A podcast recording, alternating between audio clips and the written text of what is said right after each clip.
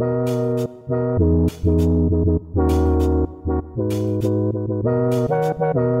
Jared. I'm Marcus. Level with us.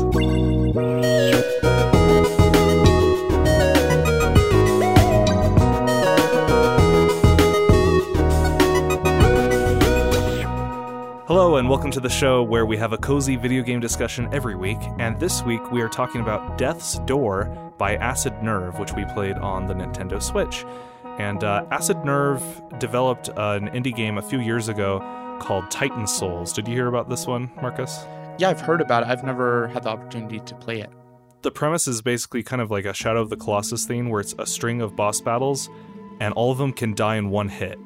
Uh, but you can also die in one hit.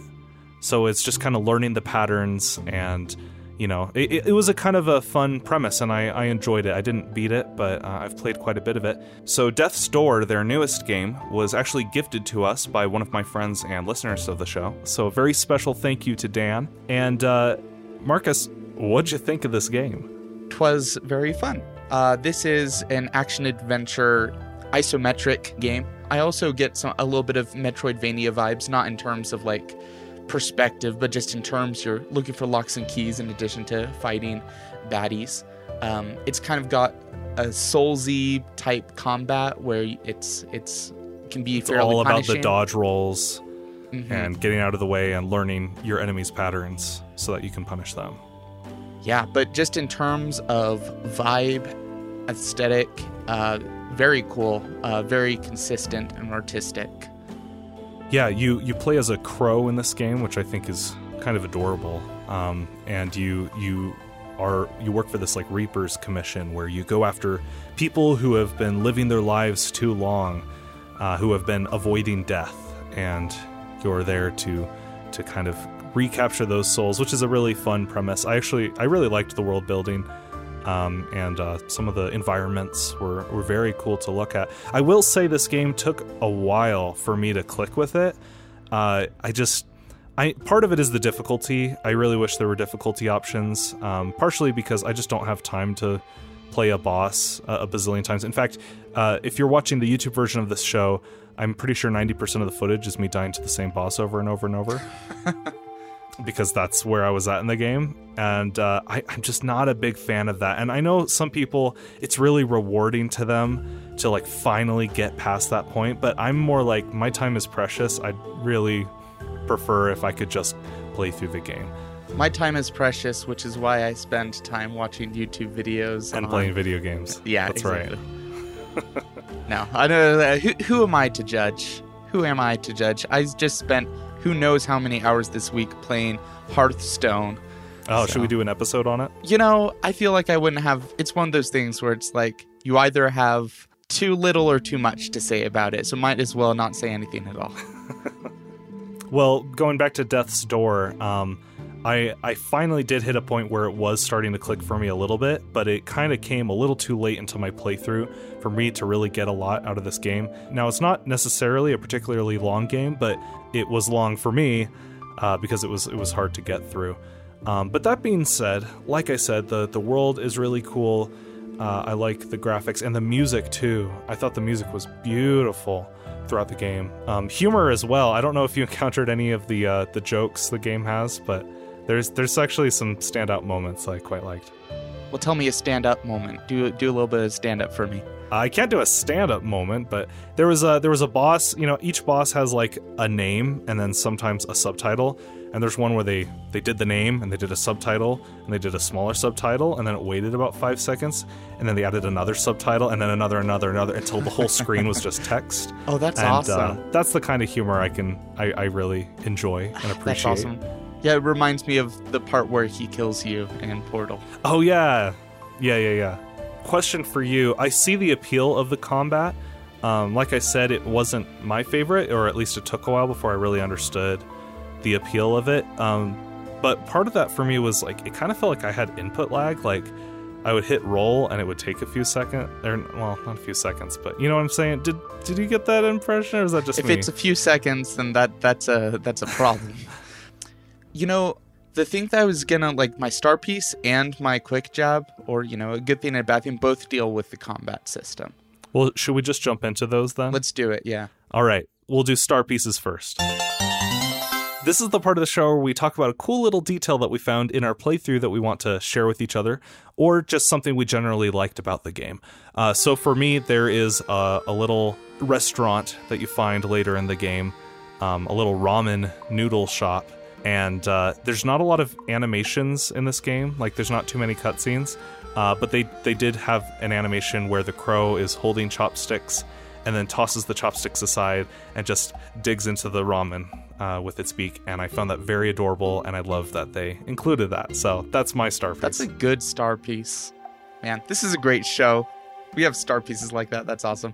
The star piece I was going to mention is I actually kind of like the mechanic of you get arrows back when you do melee hits with your sword. I feel like that's a, a cool balancing thing, and I know that other games do it, but I think for a game like this where, you know, encounters are pretty deadly and bosses can be pretty tough, it's cool that it kind of incentivizes balancing both close combat and far away combat. Kind of like how in Hollow Knight you can heal up your souls or masks or whatever they're called by fighting people. So you can't like just play it super passive. You have to like get in there and take risks. Yeah, I, I like actually liked that mechanic too. It was fun to uh, run out of arrows and then dive in to to hit it, land a few hits, and then run away to shoot arrows again. That was that's a nice little loop in the combat for sure. Well, I guess that's all the nice things we have to say. So uh, let's move to quick jabs. And jab, jab. This is the part of the show where we complain about the game for just a little bit. And I, you know, I got to be transparent. I didn't love this game. Like I said, it took a while for me to click with it, and there's a lot of things I liked about it, uh, but I didn't love it. So, so I've got uh, you know a couple little things, but I'd like you to go first before I uh, open those floodgates. Yeah, my quick jab is more of a question. How long do you think is too long for uh, the opposite of cooldown? Wind up. I'm talking about input lag. I'm talking about like when you press a button and then they like pose and then they hold and then they slash and usually it's to make it feel like a powerful attack. Yes, that would be anticipation. Yes, yes. I would say the wind up or like the anticipation frames. There are games that choose to have longer anticipation times mm-hmm. and that's part of the challenge. So like I'm kind of curious if you have opinions on how long is is too long. Like I'm talking Ganondorf's down tilt in Smash Bros. Ultimate. Do you know what that is? yes, yes, I do. It's when where he puts up his foot yes. and it's like a full second, maybe three. I don't know. Yeah, I, I. It would be nice if uh, it was more instantaneous when you click the button, but you're, you're right in that it depends on the genre of game. Um, like you said, Dark Souls. If you're wielding a heavy weapon, you better be prepared to let the the anticipation begin and take a little bit of time before it swings in. Um, I guess for me, that didn't. I it wasn't just the combat; it was really just everything. I felt like even just tilting the stick always mm, kind of. Okay. And I played in docked and handheld, and it kind of was the same issue for both. And I don't know if that's something other people experienced. Um, but you know, like I said, eventually I started to you know kind of understand where it's at. But yeah, I can totally get behind that. It's it wasn't my favorite, at least compared to something like Zelda, where you know you press Y and you swing your mm-hmm. sword right away. Yeah, I think it's probably just an unfamiliarity of me with the genre. But like, I never used the heavy slash. You know, like you can do a slash oh, where you like I hold for a second, then use it. It's like I'm not skilled enough to, or not patient enough to notice the patterns where I can use that. I feel helpless, kind of posing and holding. So that's not really a critique of this game, just sort of an observation that. Well, like, you know, quick jabs don't have to be critiques; they can just be whining, and they don't have to be fair to. either. Yeah, yeah that's not, right. Exactly. On our own podcast, we're jury, judge, and executioner. We like just say things how it is, and that that's just the way it is. You know, and I think it's my turn to be executioner now. Um, you, you mentioned you didn't like the the wind up before attacks. Now, there's actually something you can upgrade that allows you to swing your sword faster in between mm. slashes. Uh, but my quick jab is that the progression feels almost non existent to me in this game. Is it pretty incremental? It's so incremental. That's what I wrote down. Incremental micro progression. I upgraded strength all the way which c- took countless souls or whatever you you get experience from enemies, and like there were some enemies that usually took three hits that Mhm. only took two, and that wasn't until I finally got the fifth upgrade. Like Mm, I felt none of the damage buffs, and also it doesn't tell you by how much. it doesn't no tell you percentage. percentages. Mm-mm, nothing. So I, I, the whole game, and I, I don't know. Maybe some people prefer that, but I did not feel more powerful at the end of the game than I did at the beginning. Besides, like in knowing the combat system better, and I think that's what they're going for. I think it's more like a roguelike. It's not a roguelike, but it's more like a roguelike in that they want you to become more familiar and become more skilled as you play. Uh, but for me, like I really need, I really need some kind of progression because the trinkets you gather in this game, they don't do anything. They're just a collectible. They don't modify your your combat. There's only a couple weapons, and I only found one of them in my whole playthrough. Like I said, there's the upgrades, but they're so micro you never notice them. And then there's health and magic upgrades, but I only upgraded both once uh, because they're really hard to find. And yeah, maybe I could have explored more, but again, it wasn't calling my name coming back. Like I, it wasn't grabbing me uh, like some games do, like in a Zelda game where you're always getting an item. I get what you're saying. Yeah, there are games generally, I think, that kind of go with the extremely incremental progression. And yeah, I also don't love that. There are some genres that sort of necessitate it, like MMO RPGs or like competitive games, where it's like every percentage matters. But for just a single player action adventure game, I feel like being kind of stingy with the upgrades, I don't know. It, it, it doesn't feel great to be like, oh, my attack, even like 25% more damage when most enemies are like three attacks, that means there's no noticeable change. So, Right. You know, the next time I pick up this game, I'll be able to take it at its own terms a little better. You know, expectations can sometimes get in the way of really enjoying a game. Uh, so now that I know what this game is like and what it's about, now that I've played through the main story, um, I think I can certainly enjoy it more in the future. So, and I can totally understand people really liking this game. It just, like I said, didn't really click for me. yeah. With that, let's move on to who's the fake fan. Fake fan. This is where Marcus and I try to stump each other with nerdy trivia questions. Marcus, the floor is yours. Well, all this talk about move speed and uh, s- move slowness and anticipation. Tell me how many iframes you get when you make a dodge roll. You're not far off. Um, so I, I want you to name just any character in Smash Bros. Any character? Yeah. Link. Okay. Link. And then one other character. Oh boy. Young Link. Young Link.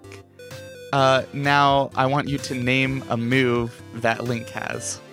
That Link has? Yes. Boomerang. The boomerang throw. Okay. That would be his side B. Okay. Marcus, what does this have to do with Death's Door? Uh, young Link. Uh, name a move of his. Bombs. Bombs. Okay. Which of those two moves takes more frames to start up? to Start up. Yeah. Which one has more startup frames? Boomerang. Correct. Woo! Hey, we were just rolling the dice for the start there, but hey, you got it. wait, wait, wait, wait, wait, wait, wait. How many more frames? How how much longer does it take? Not a clue. Exactly 10. Apparently 27 frame startup, uh, according to ultimateframedata.com. It's really Uh, important that you study these if you're going to be a pro player. It's really important that you understand hitboxes. Like if you, you just you can't do tournament play if you don't understand frames and and hitboxes and and That's definitely a part. It is fascinating to hear somebody who is a pro like explain Yeah. those things. those things actually do matter. We just are uh filthy casuals. Well, Marcus, for you, uh, I've got a question about the main character in Death's Door, who is a crow. Or And are in they? fact, there are no. It, it's a crow, Okay. and there are many crows you meet throughout the game. What is a group of crows called? Oh. Well, there's a parliament of owls. Um, I think it's a murder of a murder of crows. Correct. I thought a murder of ravens. What is a crow? Is it a a killing? Uh, Not all my fake fan questions will be incredibly difficult. I got to keep you on your toes. I got to give you a low ball now and then, you know? Yeah, I mean, I did that too this week. So R- right before this podcast, I was like anxiously typing facts about crows. but there wasn't anything uh, worth worth talking about. I was like, "What is a baby crow?" A chick. Oh, like, shoot. what? What is an old crow called? A crow. Oh, okay. Well, we have just enough time left for some rabbit holes, so let's roll into those. This is the part of the show where we get to talk about something not related to our current discussion. And uh, there was an earlier episode where you brought a book to Rabbit Holes. And uh, I promised at the end of that episode that I would read it and then come report back to you on the podcast. Oh my gosh. The last few weeks, I've been reading The Seven and a Half Deaths of Evelyn Hardcastle, which is a time loop murder mystery where uh, this guy wakes up uh, for eight days. He wakes up in a different body of a group of people at an estate where a murder takes place at the end of the day, and he has to solve the mystery. You you pitched that way better than I usually do. Oh, really? yeah, I think so. I'll have to listen back to how I pitched it, but that was good. Yeah, um, which is a fun hook. I love Agatha Christie, so I like seeing kind of a more modern science fiction supernatural spin on it.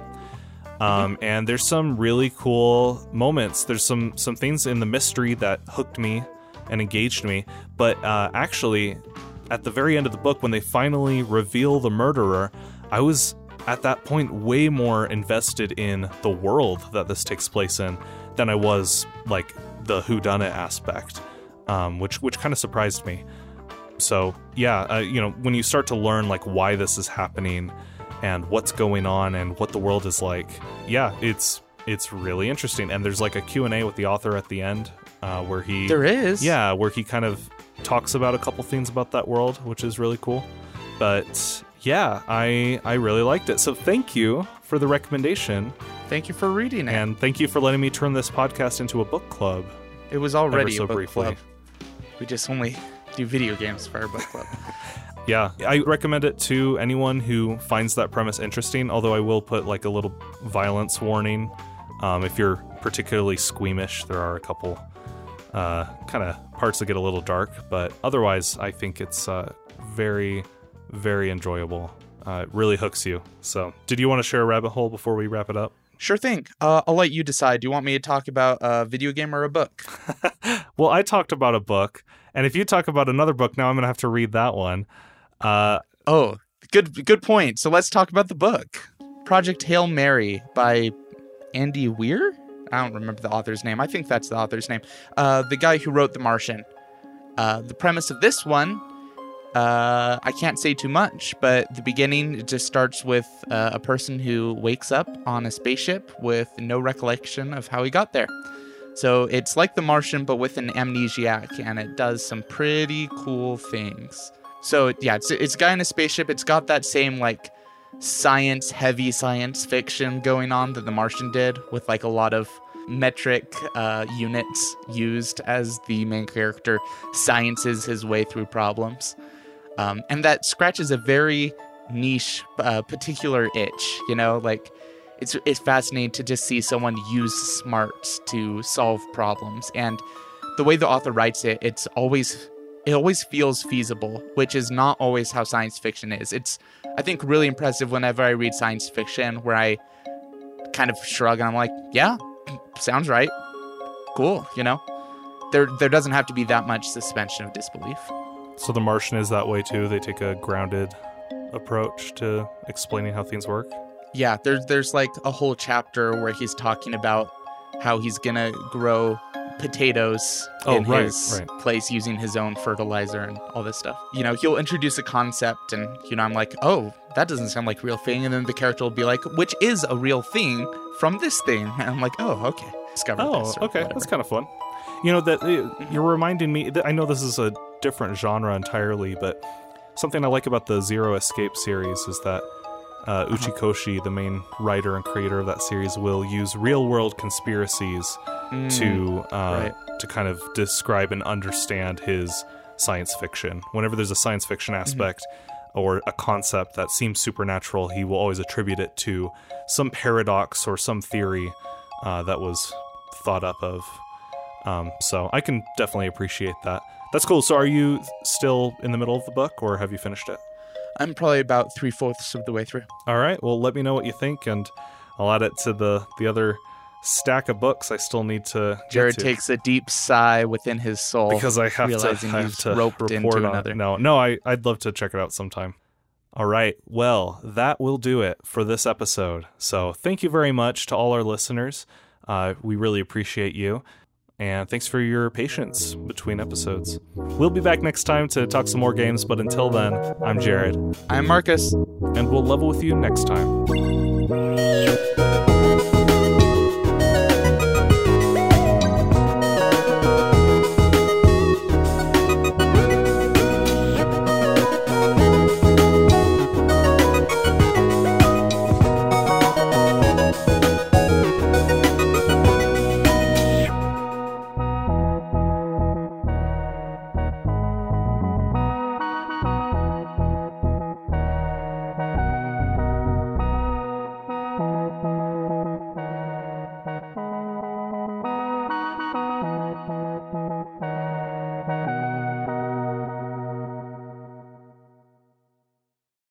So, Death's Door uh, was actually gifted to us by one of our listeners. So, I want to give a special. Can we can we call listeners that are friends friends? Can we call him a friend? One of our levelers uh, decided to. One of you level knots out there. One of you wait wait wait wait. I got it. One of you level withers. We call them withers. we'll do star pieces first. This is the part of the show where we call. This is the part of a show. This is the part of the show where we talk about a cute little. Oh my gosh, Marcus.